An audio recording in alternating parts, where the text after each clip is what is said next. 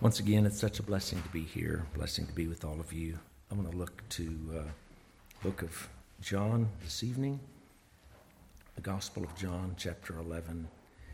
Begin reading in verse 21, and we'll look at the subject of Christ, our resurrection. Christ, our resurrection, John 11. Verse 21 Then said Martha unto Jesus our Lord, if thou hadst been here, my brother had not died. But I know that even now, whatsoever thou wilt ask of God, God will give it thee. And Jesus saith unto her, Thy brother shall live, arise again. And Martha said unto him, saith unto him, I know that he shall rise again in the resurrection at the last day. Jesus saith unto her, I am the resurrection and the life. He that believeth in me, though he were dead, yet shall he live. And whosoever liveth and believeth in me shall never die. Believest thou this? She saith unto him, Yea, Lord, I believe that thou art the Christ, the Son of the living God, which should come into the world. The resurrection life. Certainly one of the greatest of the Christian faith is the resurrection of Christ. Paul goes so far as to say in 1 Corinthians 15, Moreover, brethren, I declare unto you the gospel which I preached unto you, which also ye have received, and wherein ye stand, by which also ye are saved, if ye keep in memory what I preached unto you, unless ye have believed in vain. For I delivered unto you, first of all, that which I also received how that Christ died for our sins according to the Scriptures, and that he was buried, and that he rose again the third day according to the Scriptures. Paul goes so far as to say you don't have the gospel unless you have the resurrection of Christ. He was buried and he rose again. If it's to be called Christian, it must include the resurrection of Christ, or else we wouldn't say that it was the Christian faith. Paul went so far as to write of some when he was speaking to Timothy, Hymenaeus and, uh, Hymenaeus and Philetus, who concerning the truth have erred, saying that the resurrection is past already, and overthrow the faith of some. So Paul goes so far as to say we don't have the faith if we don't have the resurrection. And when, therefore, we think that we believe as Christians, the resurrection of Christ must be most prominent. If you were to read through the book of Acts, you would find that really it was the fundamental, uh, maybe that's too strong, but I don't think it is. It, it definitely was the prominent uh, message as they went preaching that Christ had arisen from the dead. And you all are no doubt familiar with Acts chapter 2 when uh, Peter was to speak on the day of Pentecost. And he spoke about their guilt. Ye men of Israel, hear these words Jesus of Nazareth, a man approved of God among you by miracles and wonders and signs, which God did by him in the midst of you, as you yourselves also know. Him being delivered by the determinate counsel and foreknowledge of God, you've taken and by wicked hands have crucified and slain. But then what did Peter say? Whom God hath raised up. And not only uh, mentioning that, but he said, uh, him being delivered by the determinate counsel and foreknowledge of God, that they crucified and slain, whom God hath raised up, having loosed the pains of death because it was not possible that he should be holden of it. So not only is it a belief, but it's such a fact. He being the Son of God, it really was impossible that death would hold Christ in the grave. So when Christ speaks to uh, Mary and Martha regarding the death of Lazarus, uh, their brother, uh, he is speaking one of the most fundamental and one of the most prominent truths that the Bible holds and which is prominent in Christianity. I believe we could say tonight that uh, without the resurrection, we just as well close the doors and, and go home because the evidence that uh, we will live is the fact that Christ arose. How prominent is that in your minds?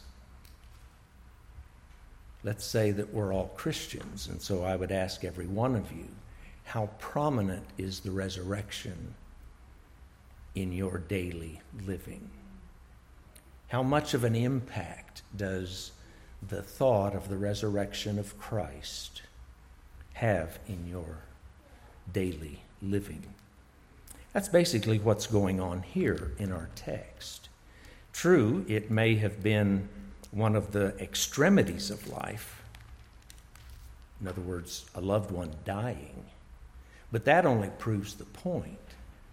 If the resurrection of Christ is to facilitate blessing in our greatest extremities, then it certainly would be a blessing in what we would call lesser trials. And so when when the Savior speaks and he's uh, to Martha after she said, Lord, if thou hadst been here, my brother had not died. And the Savior says, when he asked her concerning Lazarus' death, and she said, I know he will rise again at the last day. The Savior, I'm going to say he puts a twist on it. That, that seems to be blasphemous almost. But anyway, the, the point was it's not just the resurrection then, but it's that we live on the truth of the resurrection now. And that, that brings the question again how, how prominent is the resurrection in our uh, daily living? And there's a difference between the creed and the Christ. In other words, I can believe in the creed of the resurrection. I can believe that he actually did rise from the dead. I can believe that uh, and maybe I should say any of us could believe, that Christ arose from the dead on the third day. And we should believe, because it is the gospel, that uh, when Christ arose, uh, that he, uh, he gave evidence that all of our sins were put away, that there indeed had been a, a true work done on the cross and that all God's children were justified. And we, we can believe in that very strongly, and we should believe in it because it's a fact. And then we can believe that Christ is coming again, and there, there's going to be the resurrection of all of God's children. And uh, of course, the non elect as, as well, but not a resurrection to glory. But in 1 Corinthians 15, the resurrection is of such prominence.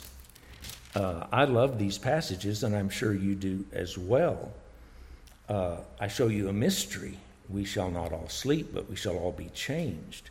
But then he goes just a couple verses later and says, So when this corruptible shall have put on incorruption. In fact, a few verses above this, he says that, that this uh, mortal must put on immortality. So the, the, the definiteness of, of these passages is just overwhelming. It, it is just inundating as we think of the work of Christ. And the fact that uh, the covenant of grace is fulfilled and all that God chose actually arose with Christ. And so we are delivered from our sins. You're certainly familiar with Romans 6. And he says, uh, We are buried with him by baptism into death, that like as Christ uh, was raised up from the dead by the glory of the Father, even so we also should walk in newness of life. And so there is a, a definiteness in our understanding of what Christ did to the point that even uh, our daily living is reflecting off of what Christ did. And so that we actually see ourselves buried when he was buried. We actually, uh, really, I could back up and say, we see ourselves crucified when he was crucified. We see ourselves buried when he was buried. And we see ourselves raised when he was raised. And he mentions that just a little bit uh, further. If we've been planted together in the likeness of his death, we shall also be in the likeness of his resurrection. And whether you think that's literal or something that we are engaged in by faith in our uh, baptism, it, uh, it really makes no difference with regards to what I'm looking at it as. It's a fact of what happened, and we are looking to that fact in our living. Well, I propose for your uh, consideration tonight that what Christ is doing with uh, Mary and Martha is drawing their attention uh, to a, a, a deep experience in the truth of the resurrection for the present. He's not only dwelling on the truth of the resurrection, but he is drawing upon them to have the daily experience within and the joy of the resurrection. And we, we can have one without the other. You may have heard of the uh,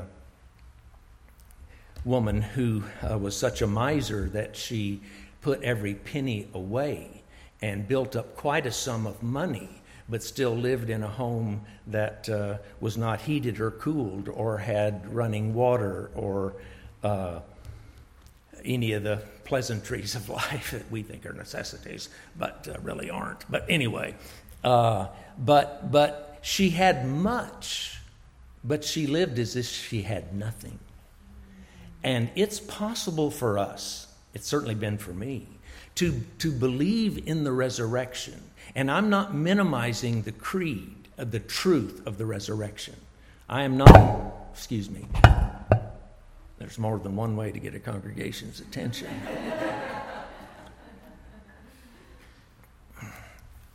I may use that again. Uh, uh,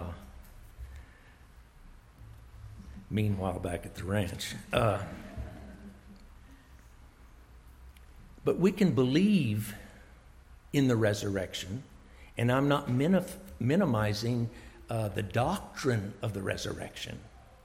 If you, if you think I am when I say when I'm encouraging you to have the joy of the experience of the resurrection, you're, you're actually 180 degrees off.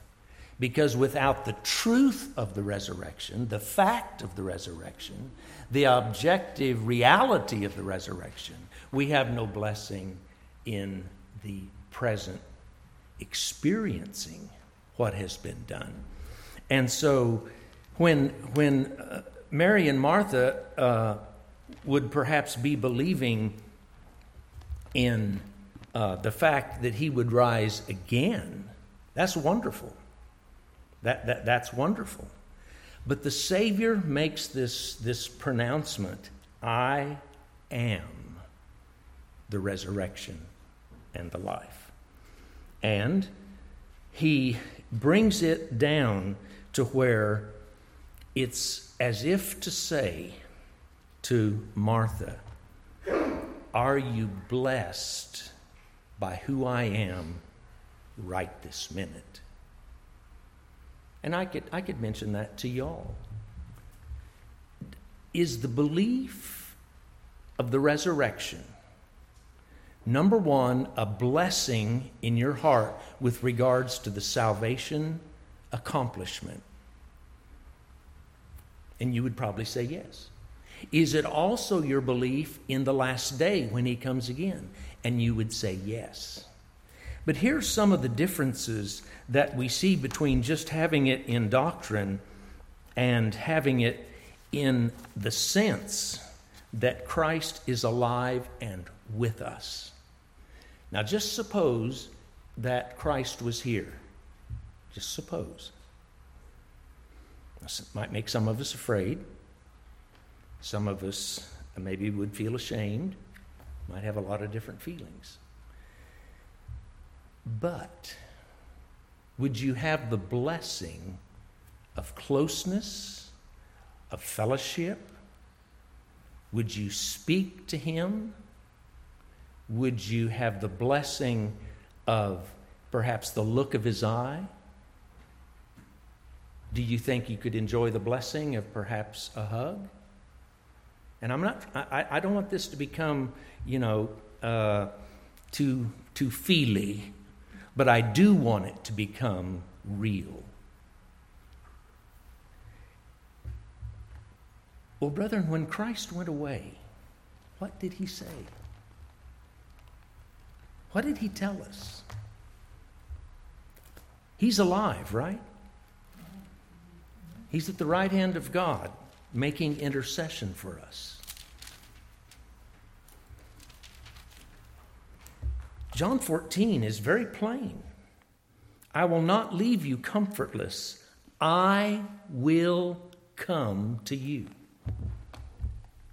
There's a sense in which he was saying to Martha, I am here.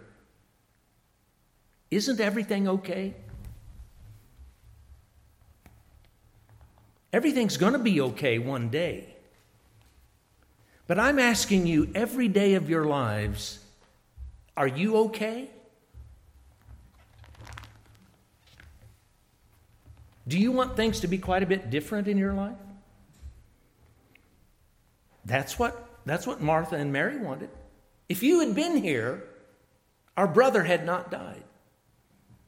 Do you ever think if the Lord had been here, life wouldn't be like it is? And he's saying, I am here. It's very interesting that the Lord made an intentional delay. Intentional. Does your God allow for an intentional delay that when you call for Him, He may not be there instantly because He wants you to know what you really need?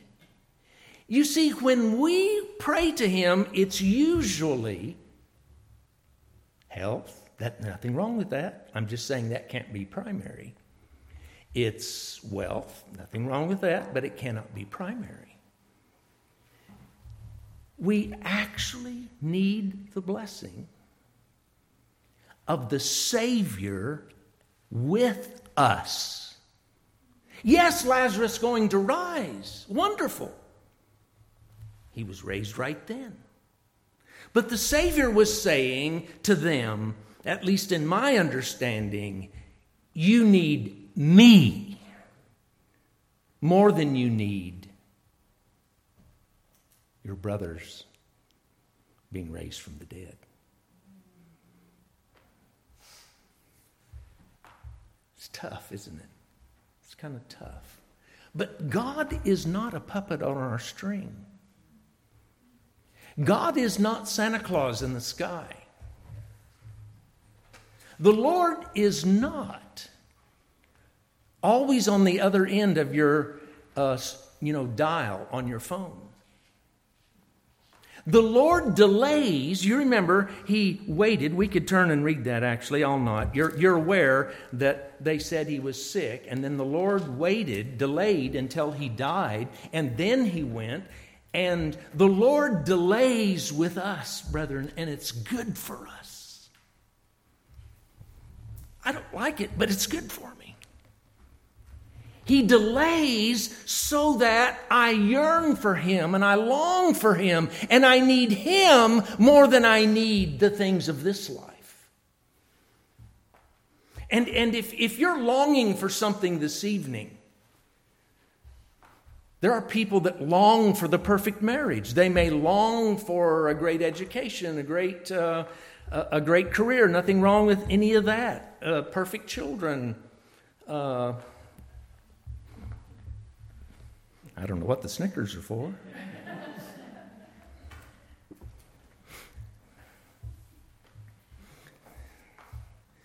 but, brethren, we need Him. We need Him. We need Him. We need His presence in our lives. Believers believe in the resurrection, but they believe that Christ, when he arose, that he sent the Comforter. Somebody says, What would happen to your church if the Holy Ghost left? You've heard the answer to this. I'm sure it's a very old example, but anyway, like I told you earlier, it's been 30 years since I was here, so. Uh, and the answer, too many times, what would happen to your church if the Holy Ghost left? Nothing things would go on the same because he's not having that much influence. Listen, the Savior said he would come in the presence of the Holy Spirit. Is there a Trinity? There are three that bear record, right? The Father, the Son, the Holy Ghost. These three are what? One. Right? The Savior leaving does not mean that we are less than the disciples. In fact, blessed are they, having not seen me, that they yet believe. And here he says, I will not leave you comfortless. I will come unto you. And then in John 16, as you know, he gives uh, further explanation. When he is come, verse 8, John 16, when he is come, he will reprove the world of sin and of righteousness and of judgment. Here's three things that the Holy Spirit. Do we have the Spirit tonight? I don't know. I hope so. What is the Spirit? What is the presence of Christ? What is the resurrected Christ? Here's what the Holy Spirit does when He comes. Somebody asked me a while back, said, Brother Dickey, what do we have to do to make the church prosper? And I said, I'm too old for you to ask that question. I'm too old anyway. question or no question. I said, I'm too old. So, what do you mean? Because I had the blessing when I was just a teenager of seeing the same gospel preached in a same simple form of worship and the Holy Spirit descend so that people are convicted of sin and believe on Christ and take up their cross in baptism and commit their life to Him and live their whole lives, I can see now, in dedication and commitment. That's the presence of Christ. But listen to how it comes. When He is come, he will reprove the world of sin. Now, now the, the word reprove means to convince or convict. And, and this word is such a powerful word, it means as if you're actually uh, personally involved in an experience. In other words, it's not like you're viewing it excuse me, on a screen. It means that you're actually drawn in to what is going on. In other words, it's like this you hear the gospel, it's a creed, it's a belief. But what the Holy Spirit does is actually draws us into that. So that the gospel is no longer just uh, something we believe, it's something that is. It's now. It's what we're going through. Now, don't say I'm diminishing the truth of the gospel because I'm not. You can't experience something that's not a fact. But if all you have is the fact and some intellectual knowledge, friends, it's not what God intended for the gospel to be. And so when the gospel comes, it lays us low. It takes our best deeds and shows them to be like filthy rags. It's no longer I've got the doctrine right. It's that I'm a wretch and I don't live according to the doctrine. There is a difference between religion and Christianity. We can be religious. The Jews were religious. They kept, you can be at church every Sunday, and you ought to be. But I'm just saying, you can be at church every Sunday. You can read your Bible every day. You can spend time in what you think is prayer. And you can be absent from what I'm talking about. He says when the Spirit comes, He convicts people of, tr- of, of sin. I don't like to see my sin. But every time I'm blessed to see a deeper level of my sin, do you know what happens? I love Him more. We need the Spirit. Why do people think it's dull to come to the church? Why? Why do we think we, we don't need to come? Why? Because we've lost sight, perhaps, of what Christ has done for us. And for us to experience it, Charlotte leaves. And uh, so I'm supposed to keep the house clean, keep the dishes washed, make the bed. All of a sudden, I thought, oh my goodness, this is horrible. I appreciate her when she gets back. I hope I appreciate her anyway, just a little bit.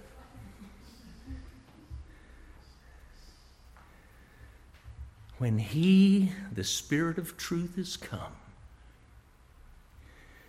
do we want revival? I do. Do I? I say I do. Do I? I want the knowledge of Christ deep in my soul right now. Do I? I say I do. Do I? If he comes, we're going to be laid low.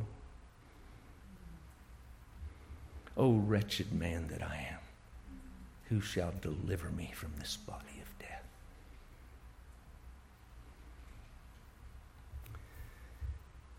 David said very plainly before he had the joy of his salvation. He had sinned. Who had he sinned against? His Lord, against thee and thee only have I sinned. Well, you probably want me to get off of that one, but don't forget it.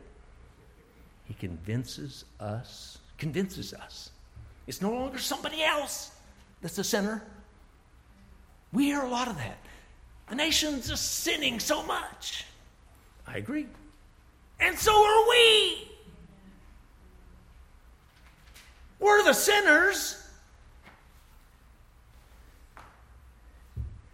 And I love y'all. I'm not angry at you if I'm sounding that way. that laughing doesn't encourage me much. Reprove the world of sin. We could drop down. He says, uh,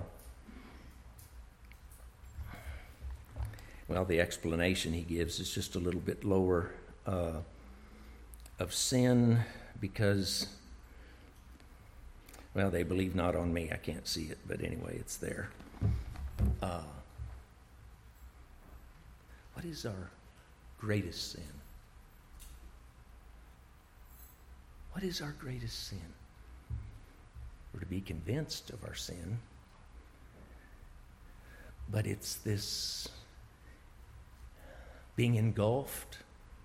Could we say inundated? Could we say enamored with Christ? Wow. You know, sometimes we want to move out to the country. We've talked about that a lot. Charlotte and I are looking for homes all the time. If we could afford it, we'd have already moved to the country. I said, Charlotte, I just want to go outside and have some calm and some peace and not all the sounds of automobiles and, you know, all the commotion of the neighbors. And my sweet wife says, Dickie, if you were close to the Lord, you would feel him there just like Paul did at midnight. And I think, woman, you trouble me. but see, that's the way we are.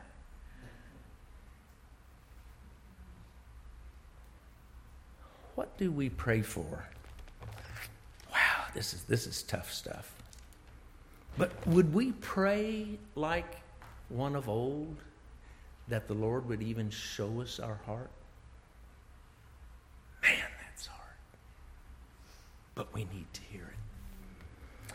Well, he says, uh, He'll reprove the world of sin and of righteousness and of judgment. Of sin, because they believe not on me. Of righteousness, because I go to the Father, and ye see me no more. And of judgment, because the prince of this world is come. So we have next that he will convince or reprove. You might say he will t- take you, and I don't mean this in a, a mean way. I, I mean it like if somebody takes you by the shoulders and says, I love you, brother. I, I love you so much. But you're wrong. That's tough. But that's the way the gospel does. It's not angry. If I'm sounding angry, that's totally me. It's, that's not of God. And then he says, of course, what time did I start? That's a horrible thing of a preacher. My goodness. I'll try to get going here. Of, of, of righteousness, because I go to the Father and ye see me no more. Man, that is so beautiful. So low and then so high. So low and then so high. He convinces you of righteousness because I go to the Father. If Christ had not paid for our sins, I know this is hypothetical, but would he have arisen again? well, it's not hypothetical, but, but I want you to get the logic. There is righteousness in this world in an experiential way among us because he arose.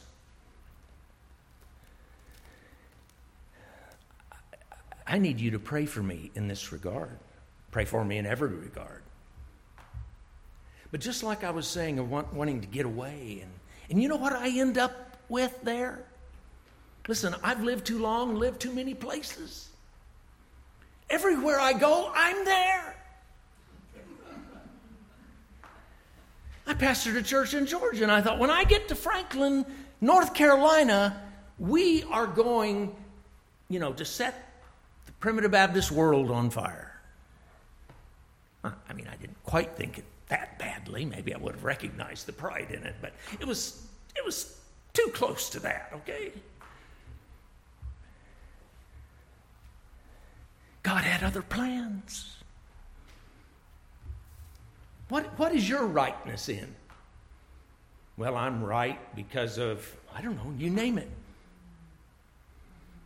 My morals are right. Good, that's wonderful. You know? I'm the right one at work. Good, keep doing that. Be right.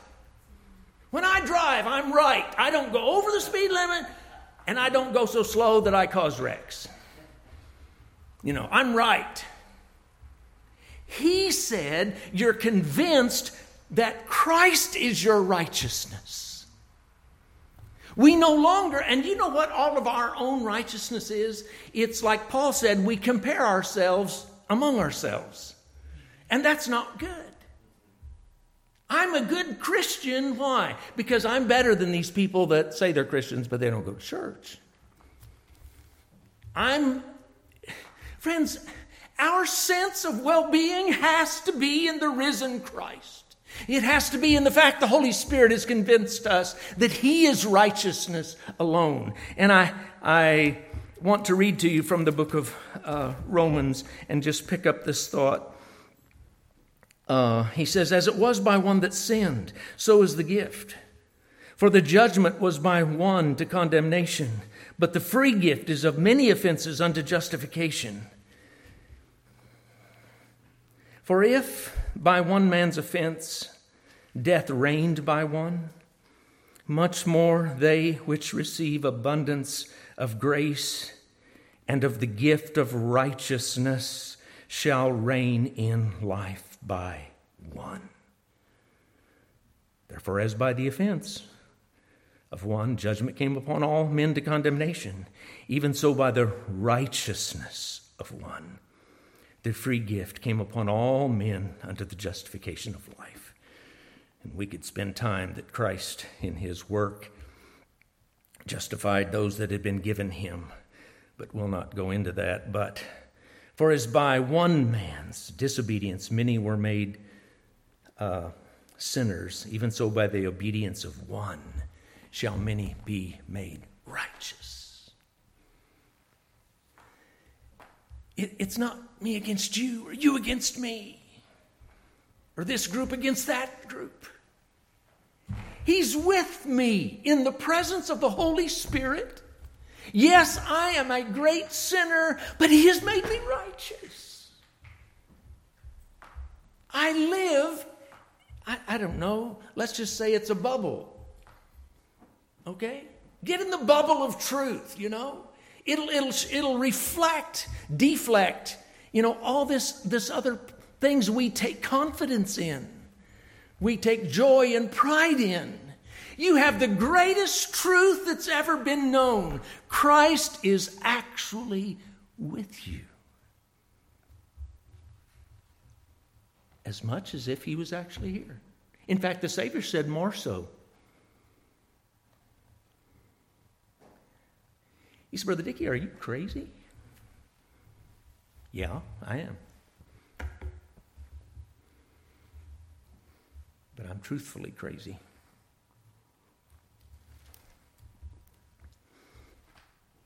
When we meet our extremities, we don't think about this so much nowadays. David was at the end, right? After he sinned with Bathsheba. Where do you think Solomon ended up? Where do you think Paul ended up? after holding the coat of Stephen. Have we met our extremities? I mean, when there is absolutely nothing, nowhere, there is no education, there is no person, there is no medication, there is, there is, there is no change of guard in D.C., there is nothing that helps. I could tell you the rest of my story. Then I went to Georgia. Are these tapes going to go out or these CDs? Friends, everywhere I've gone, I've met the end of myself. And I've met the end of myself in Austin as well. But that's a good thing. when we're at the end of ourselves and we say, Lord, if you do not come, I will not make it through the rest of this hour or this day. Does he come? Yeah. Yes. When we're at the end, you know that that's where God's office is, don't you? it's at the end of your rope. That's where God's office is. Martha, Martha, of course you love your brother, Martha. Mary, of course you love your brother. But I am the resurrection. Right now, right here. I'm with you. Does your brother's passing keep you from realizing I'm here? Is that what happens to us? Yeah, yeah, that's what happens. But he's here. Okay, last point.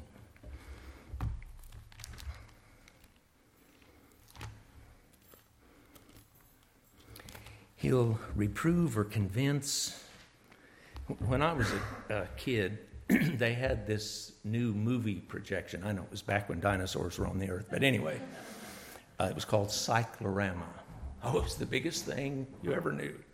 How the West Was Won came out, and there were there was this this movie theater in Denver, 350 miles away. We drove to the movie theater. I mean, it was like surround. I mean, the horse starts here and it goes all the way over there. You know, jiggle the seat. Well, you think you're on the horse, right? I mean, you're sucked in. That's what this word convince means. It's not just on a picture there, it is what you're experiencing. And he says, uh, back to John 16. He'll reprove the role of sin and of uh, righteousness and of judgment. Excuse me, because the prince of this world is judged. Let me read just a little bit more. I have yet many things to say unto you, but ye cannot hear them now. Howbeit, when he, the Spirit of truth, is come, he will guide you into all truth. For he shall not speak of himself, but whatsoever he shall hear, that shall he speak, and he will show you things to come. He shall glorify me, for he shall receive of mine, and shall show them unto you. All things that the Father hath are mine. Therefore said I that he shall take of mine and show it unto you. A little while, and ye shall not see me. And again a little while, and ye shall see me, because I go to the Father. I hear often, and I've said it myself, again, this is not a sermon against people, this is, I hope, an instruction. What's happening to the world? Well, it's the world. what do you expect?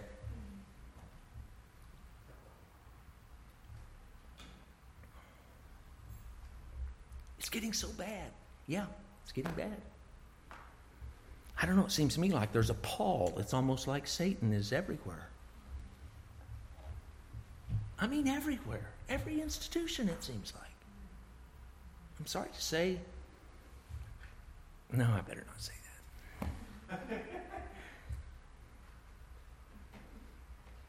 but when the Spirit comes, He even convinces us,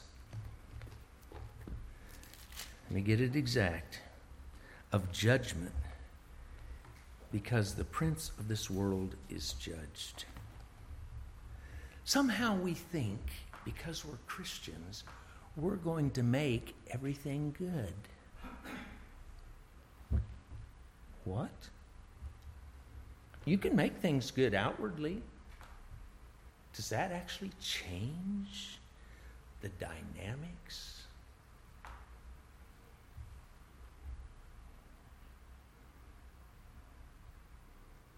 the Spirit comes, I'm so sorry, I didn't mean to do that. When the Spirit comes, He convinces us that this world is actually the world. And we're not ever going to find, as God's children, if He's worked in our hearts and we've been longing for another world, it's our, our, our fulfillment is not going to be found in a perfect little society. If the Spirit has come, even if we're in a perfect society, now, I wish we had a much more godly society. Do not misunderstand me. I'm just saying that if you have a, a, job where there's, there's no conflict, everybody's honest, everybody gets to work 15 minutes early, everybody only takes 25 minutes for lunch instead of 30 minutes, everybody's doing a great job. We think that'd make heaven. Friends, are we Christians? Do we believe that Christ is in the heavens and when he comes, he's taking us out of here for another place? So that what is the blessing, even if we had a very good environment? And please do pray to kings and all that are in authority that we may lead a quiet and peaceable life. Please pray. Goodness knows I'm so frightened for my uh, grandchildren. But I'm still saying that is not what one who has been touched by the Spirit of God and is moved by the Holy Spirit and taught by the gospel has come to. They even realize the best there is here doesn't give what Christ in His presence gives us because the world is judged.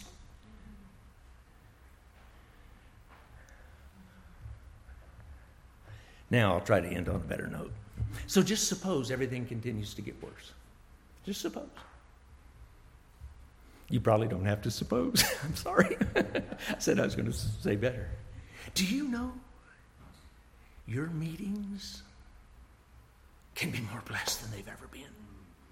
I hear it said sometimes. What are we going to do? We're Christians. I hope. We're going to meet and worship. And probably Christ will be more in our midst. You know? What are we going to do? Can't have a job. Well, like a deacon said at home to me when I was all tied up in knots, fretted and worried to death. He said, Brother Dickie, chill said, How do you chill in this world? He said, Brother Dickie, the Lord is going to be with us. And if they take our property and they drive us all to the brush country, and if you don't know Texas, that means desert. He said, God will be with us. I tell you. And he said, I'll even give you some natural hope. I can keep I, I can kill enough venison to feed the whole church. Friends, the world is judged. The Spirit convinces us. And so, to Martha, ha, gave her even the natural blessings. And you know, it, it could be that for us. You know, it might be. Maybe He's going to bless the gospel to go and we'll return to a wonderful society. Maybe so. Maybe so. Pray. But if not, if not, it's all okay. Because the resurrection, Christ is with us. I thank you for the.